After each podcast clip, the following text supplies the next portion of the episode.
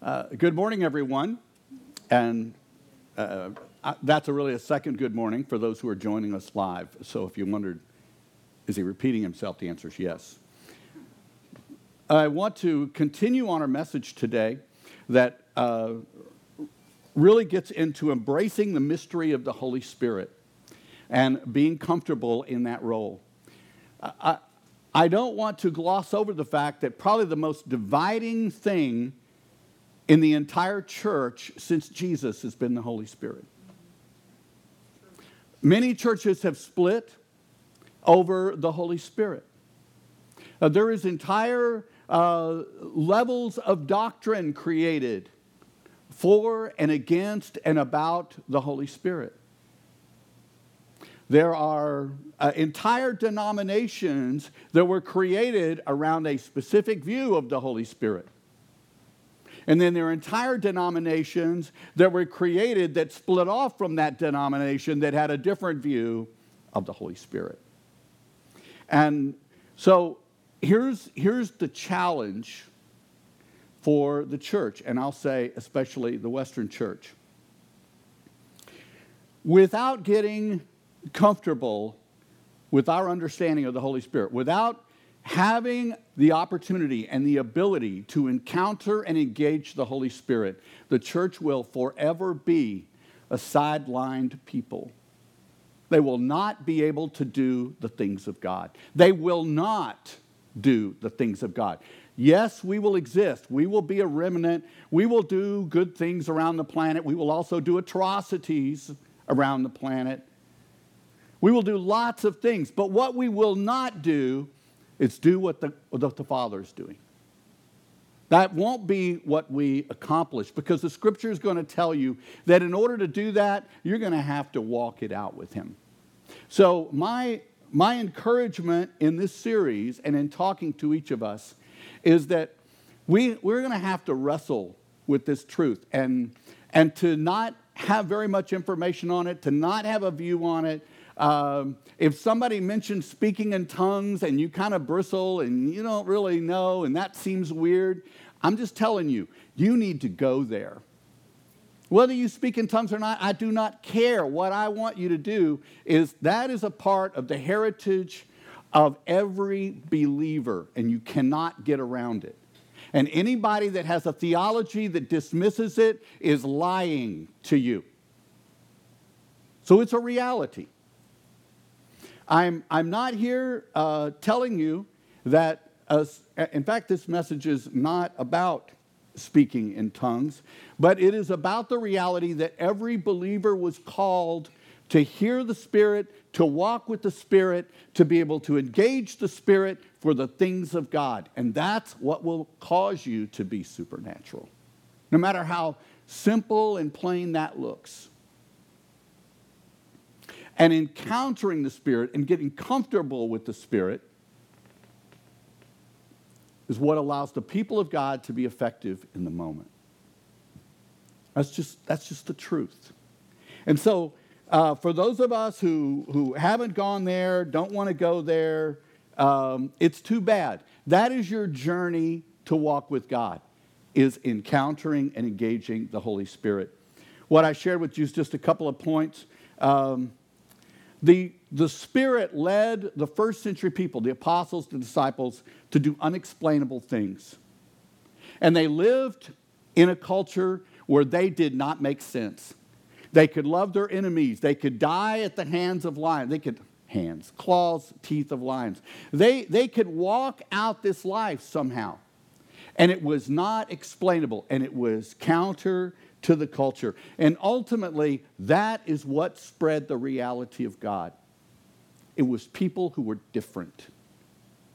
Much of the church is working hard to be like the culture right now. So we can be cool, we're not condemning, we're not judgmental. But I, I, don't, think, uh, I don't think we're ever going to faze the world like that.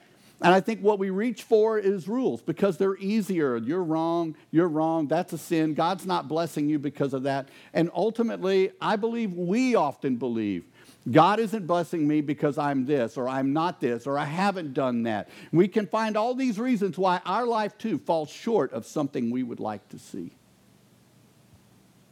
but that's not scriptural. You see, what allows our lives to be effective and renewed and changed is the Spirit working in you to be different in you. That's what allows the world around you to be blessed. And so the Spirit empowers, calls out, and changes us in our purpose, in our qualification, and in our equipping.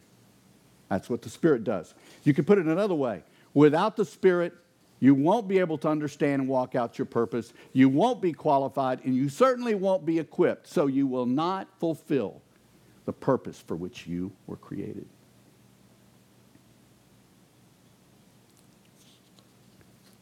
Right now, the church in the West is shrinking greatly. It's never spent more money and been more passionate about justice and about right and wrong and values. And what we see is the world the church is actually, there's great division that's happening. Those that are taking a liberal stance on everything uh, so that they're not judgmental, and those that are hunkering down in these biblical beliefs, holding on to the moral code, and they're going forward, you know, damn the torpedoes, full speed ahead. Yes, I said that word. But you see, Scripture doesn't really describe either one of those as God doing what he does in the world.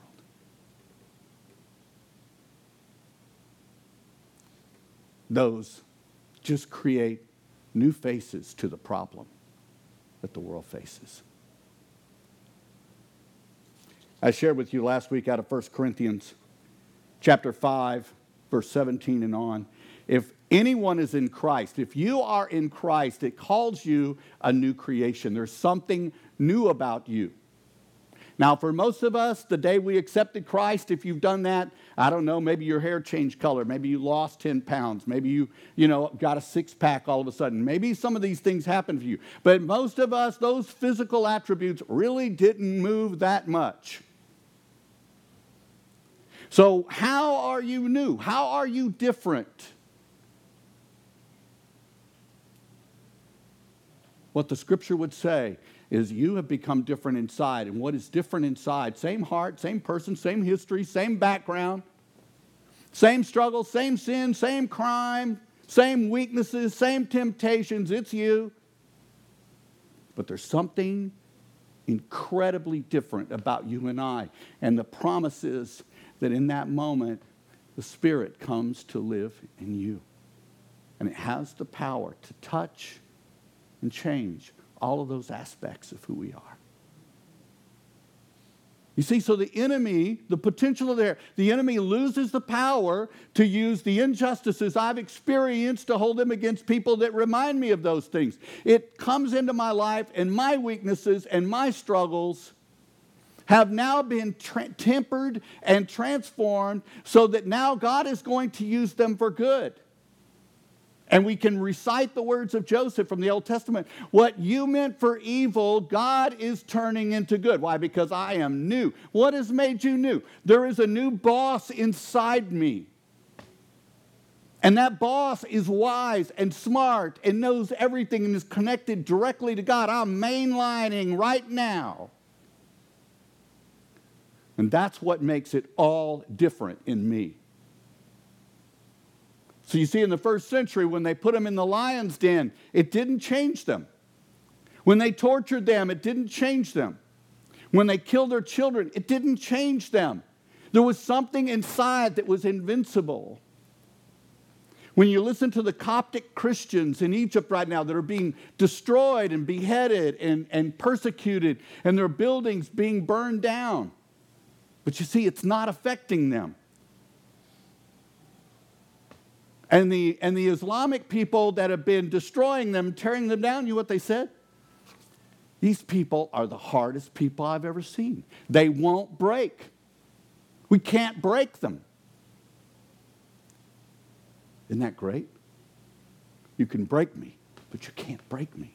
Why? Because there's something new in here and it's not breakable. This is the God that you and I can hear. This is the God that you and I have been called to represent. And that's what that scripture goes on to say. We have been redeemed, we have been reconciled. We are now connected with God through the Spirit. Is the AC on? Thank you, Jesus. Aren't you loving the AC? See, we are returning to joy right now experiencing the heat of this room. But it says, in this moment that we are reconciled, we are given the ministry of reconciliation. Now I'm given the service of, you have the service of reconciling others. Do you realize how important that is? Do you realize your identity is tied up in that now? That's a part of who you are. You're reconciling the world, you're reconciling everybody around you the loud person that's sitting next to you at the restaurant, you think, you know, they're actually not even next to you. They're four tables over, and they're the only person you can hear in the room. And you really want to go over and say, dude, do you know how loud you are? That's code for, dude, you're really annoying me. And I don't want you to annoy me. This is about me. You see, what the Spirit does is interrupted that flow of myself being absorbed with myself and say, Yes, but you hear Him. I want you to know that, Bill. You hear Him. What does that mean? I brought Him to your attention, Billy, four tables over. You wouldn't even know about Him, but you hear Him. Let's go to work. Oh, we're on assignment. That's what's going on. The Spirit is now speaking to me about the loud guy. I must need to pray for him. Do I need to go over there? Do I need to intercede? What's going on? I can hear the Lord. I can hear the Lord. And it often starts with my complaints about somebody. That's where it begins. And the Lord says, That's because you're a new creation. That's what makes you different. He's given us the ministry of reconciliation. What is that message that we have? The message of reconciliation. What does it sound like? It sounds like this He has reconciled the world to himself, not counting people's sins against them. That's your message. You want to know what your message is? There it is, right there. Doesn't have anything to do with same sex marriage, doesn't have to do with abortion, doesn't have to do with lying, cheating, stealing who's a Muslim, who's a Hindu. It's that God has a plan, and that is His desire to reconcile the world and to not count their sins against them. How hard is that? You see, He didn't, he didn't make you and I the keeper of the moral code. He didn't make us hold up a standard for human behavior. I'm holding up the standards and the values of God. I don't want the world to forget them. God doesn't even hold those up.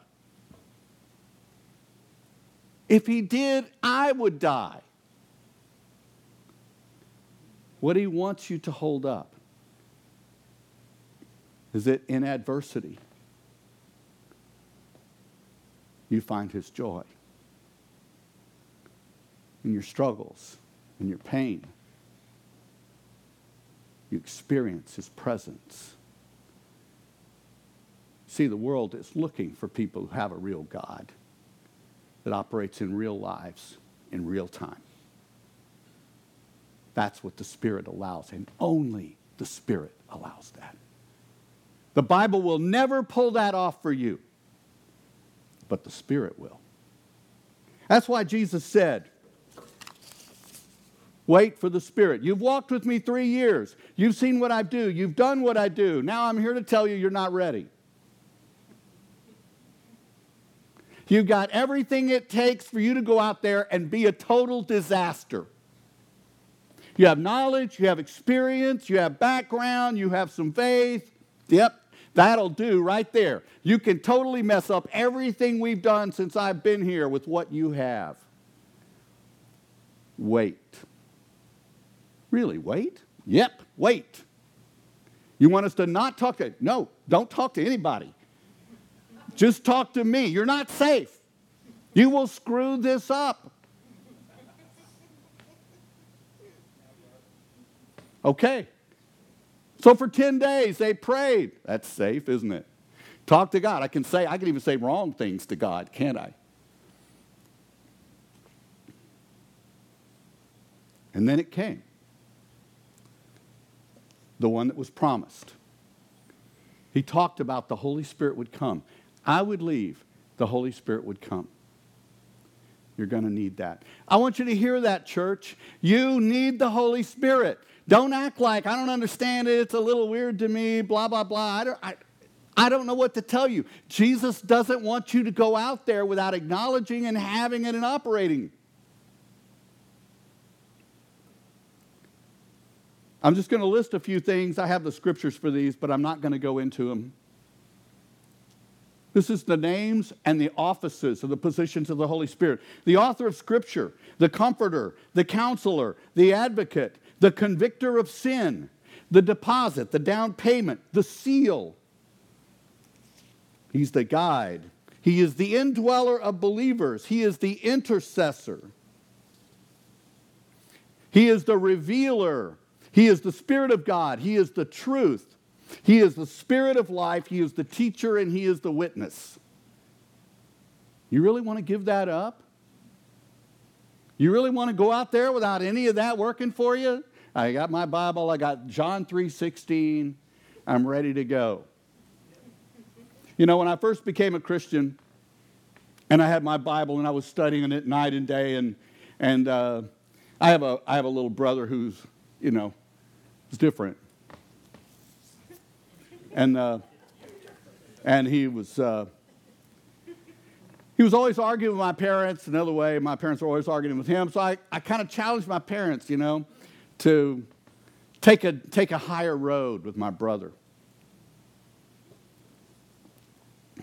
I had this, you know, lecture, is what it really was. I'm, I am lecturing my parents on behavior. I'm 17, new believer, very confident in my God. And about five minutes after this, my brother walks in, and somehow we, he and I got in this big fight.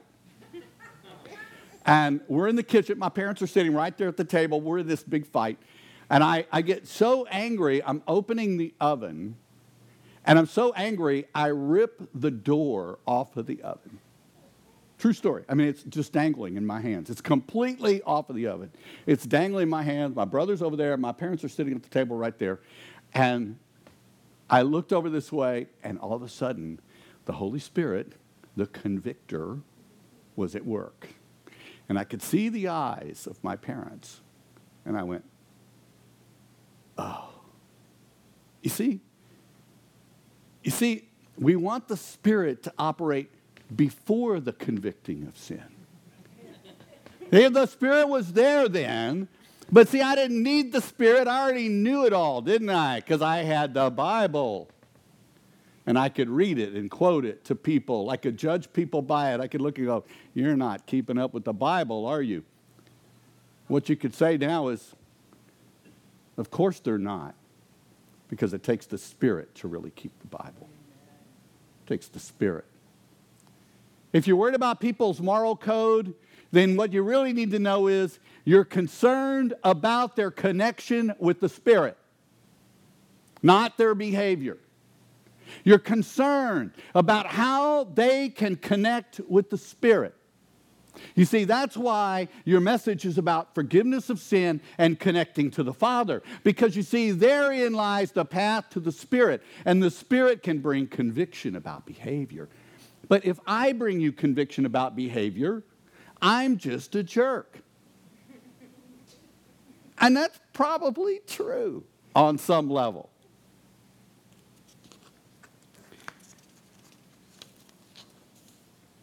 the inauguration of the Spirit. It says on that day of Pentecost, the believers were together in one place. Suddenly, this sound from heaven like a roaring mighty windstorm, and it filled the house where they were sitting. And these flames uh, uh, of tongues uh, appeared over them and settled on them. Everybody was filled with the Holy Spirit. They began to speak in other languages. Of course, who's in charge here? It's a question. The Spirit is in charge. The Spirit picked the moment, picked the time. Well, it happened to be Pentecost, and that's the day when all these other people are around. And so you hear these people that are watching this going on, and they're speaking in languages they understand, but they know these people speaking should not understand. And it creates this like, what is going on? How can this be? These people are all from Galilee, and yet I hear them speaking our own native language Parthians, Medians, Elamites, you know, all these people. Just, it's a whole list of them. And of course, there's always some. Anytime the Spirit shows up, there's two things that are going to happen. There's going to be, well, three. There's going to be risk taken there's going to be power exhibited, and there's going to be people critical. Those three are going to happen. If the people, if, you, if the people aren't critical, wait for it. It'll get there. Somebody will find something critical to say. It reminds me of when Houston went to uh, Houston Rockets went to the national championship, and Akeem Olajuwon, you know, I don't know, shot like 10 of 10. Uh, and the announcer, who was from New York, said, well, they were hitting the metal and clanging all over the place. If it were horse, that wouldn't have counted. What? Who's playing horse? This is a national championship. Two is two.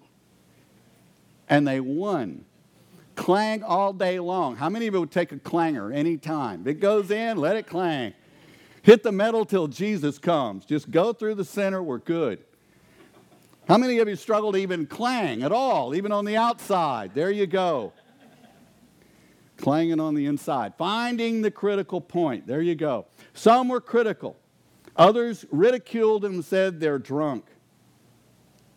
That's when Peter steps up and says, it's only nine in the morning.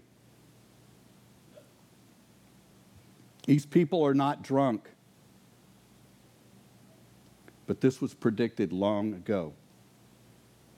In the last days, God says, I will pour out my spirit upon all people.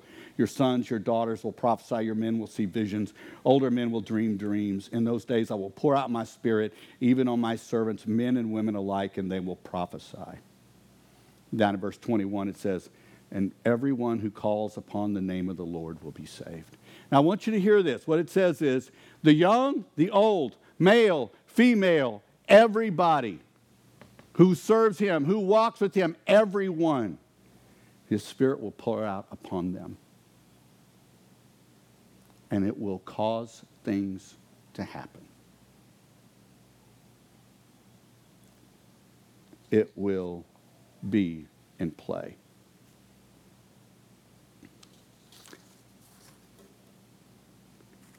So he goes on.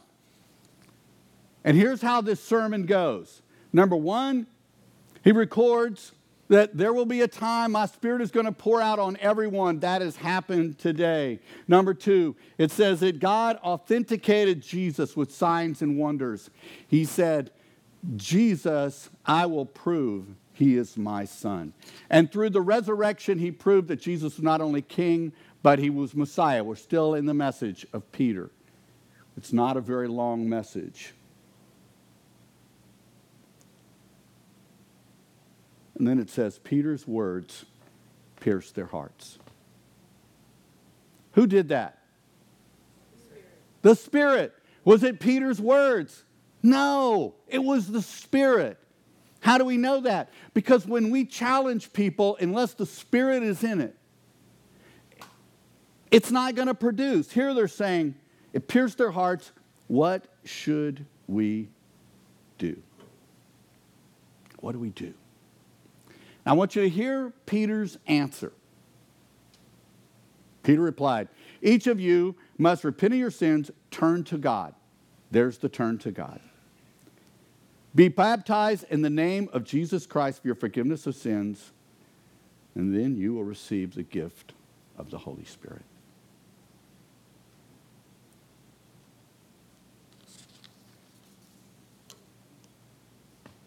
you will need the Holy Spirit to be the people that His Spirit is poured out upon.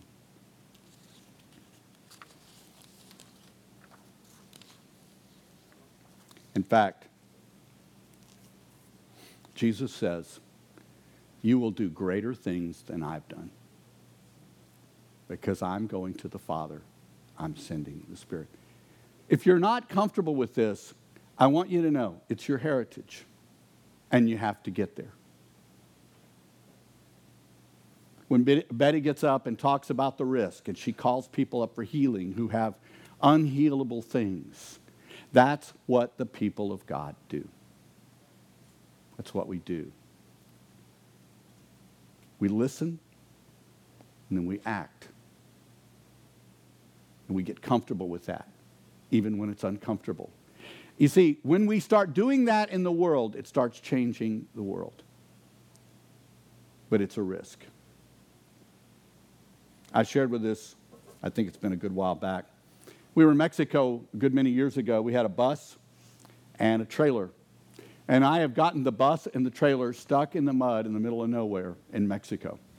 It's not like you call a wrecker service. Uh, you know, it's not easy to get a, a school bus and a trailer out of the mud. We were back in that same colonia. We're about four miles off any kind of paved road in the middle of nowhere. And there was a tropical storm that had come through, and the soil in this area turns into, I don't know, almost a foam. I mean, it's not from this world, whatever it is. Um, this stuff's creepy and slick, and I mean, it looks like it has to be from a toxic waste facility. But we're in the middle of, uh, of this tropical storm, and I'm remembering being stuck so we had a group with us that had a Jeep, and so we sent them in to the colonia, four miles back into this colonia, to scout it out. Should we try it? Should we risk it? We're back in town in Nuevo Laredo. They come back. We barely got out. There's no way we can get that big school bus and trailer in there. No way. I said, okay. Had my leaders all standing here or being wise. Have a bunch of children on board in a foreign country. Parents take dim view of my risk taking. Don't know why. And so, about this time, there's this uh, one of our teens. He's probably 15. He's a redheaded guy, about that tall, and he he's still that tall. Um, he walks up into our group of people and he says, uh, I think the Lord wants us to go. That's what I, I feel like the Lord is saying.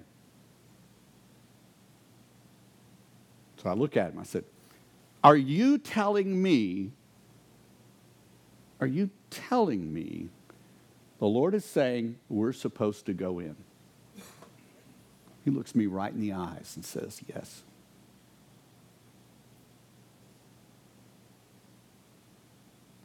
I'm looking at my leaders, and they're doing this.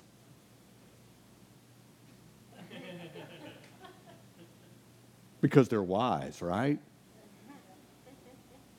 Because they're wise. Because they got a few more years than our young Mr. Maxton.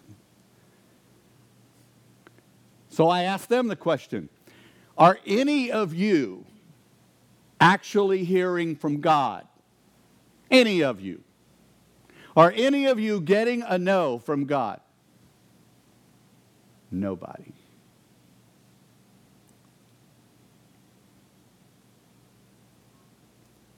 That's the best of man's wisdom at the table. Good stuff. But it won't change the world. It won't touch the world at all. I said, if that's the case, so I look back to him, you're hearing from God. Yes. Then we're going in.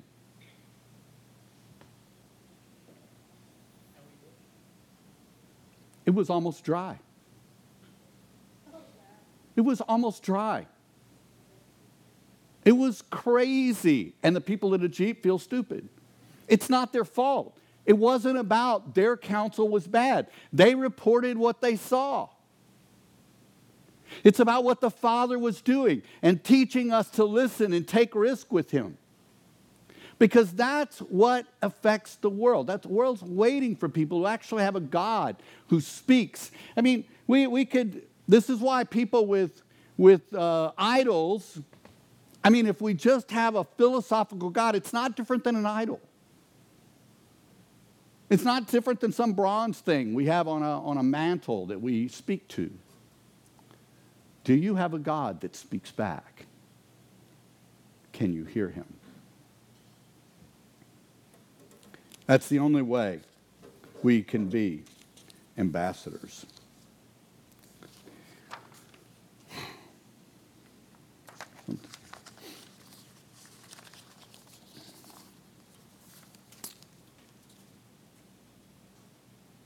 Acts 19, starting with verse 7.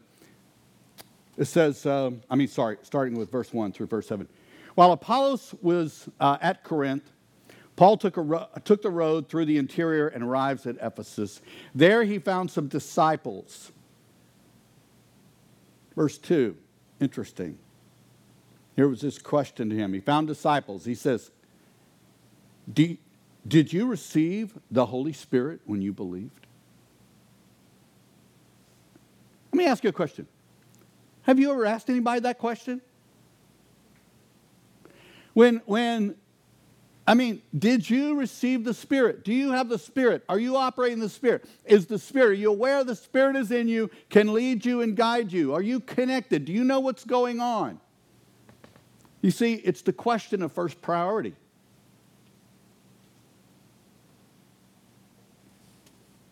Their answer No, we have not even heard that there is a Holy Spirit. That's often the case. People don't have any idea. I'm talking about Christian, church going people. They don't really have a framework on it. So Paul asked, Then what baptism did you receive? And they said, John's baptism. That was a baptism of turning away from sin and turning to God. Paul said John's baptism was a baptism of repentance. He told them to believe in the one coming after him. That's what John said. That is, in Jesus. And on hearing this, they were baptized in the name of the Lord Jesus. When Paul placed his hands on them, the Holy Spirit came on them, and they spoke in tongues and they prophesied and there was about 12 men in all.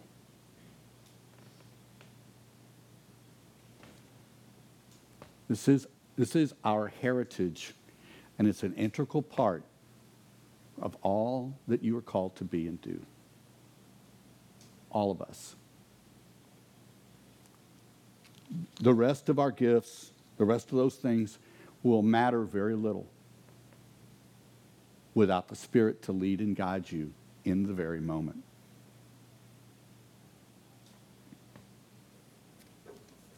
I want to say hello to my big little sister because uh, she might be watching. Hi, Susie. My sister, uh, also different.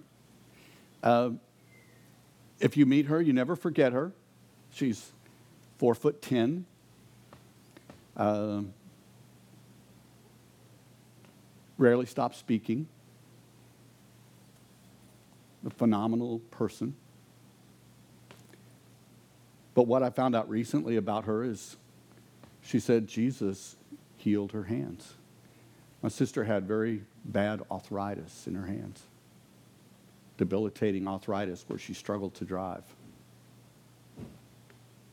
And she said, Jesus reached down and straightened each of her fingers. I have never had a religious conversation with my sister in my life. Never. And all of a sudden, she's talking about Jesus straightening her fingers and healing her fingers. And my sister is completely different. My sister just had a massive stroke. She is in a hospital in Austin. When I first talked to her, she was in the emergency room. It's before the swelling really went crazy.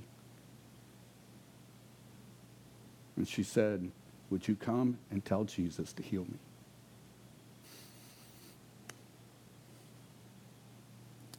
And I said, Yes, I would. And I did. You see, and when I went to pray for her, I said, Jesus loves you. And my sister looks up and through the right side of her mouth said, And I love Jesus. She talks about Jesus constantly. She has the night nurse reading the Bible to her and singing to her every night. You know why? Because she's been changed. And because of that, she's changing people around her. Now, I'll tell you, I talked to some uh, believers, gone to church all their life, older than I am. I said, So, I said, you know, a lot of people are made uncomfortable by my sister's story. Jesus healed her fingers, healed her hands. They don't know what to do with that. And these people said, We don't know what to do with that. We don't know where to put it. We, you know, great, but what does it mean? Where did it come from? Did it really happen? Or how did it happen? It makes no sense. We've never seen it before. Whatever the language may be, do you hear the difference? Do you hear the church is just really uncomfortable with the supernatural God who operates and acts in the lives of believers for the good of the world? We're just uncomfortable with that. And it's being uncomfortable with who we are and that we're called to be supernatural people and that you won't understand it all. And if you wait till you understand it all, you will die not fulfilling the purpose for which you were created. You will die short of that.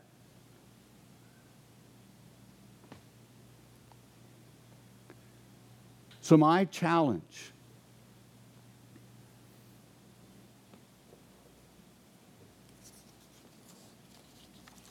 It's actually a scripture I felt like really sticking out to me.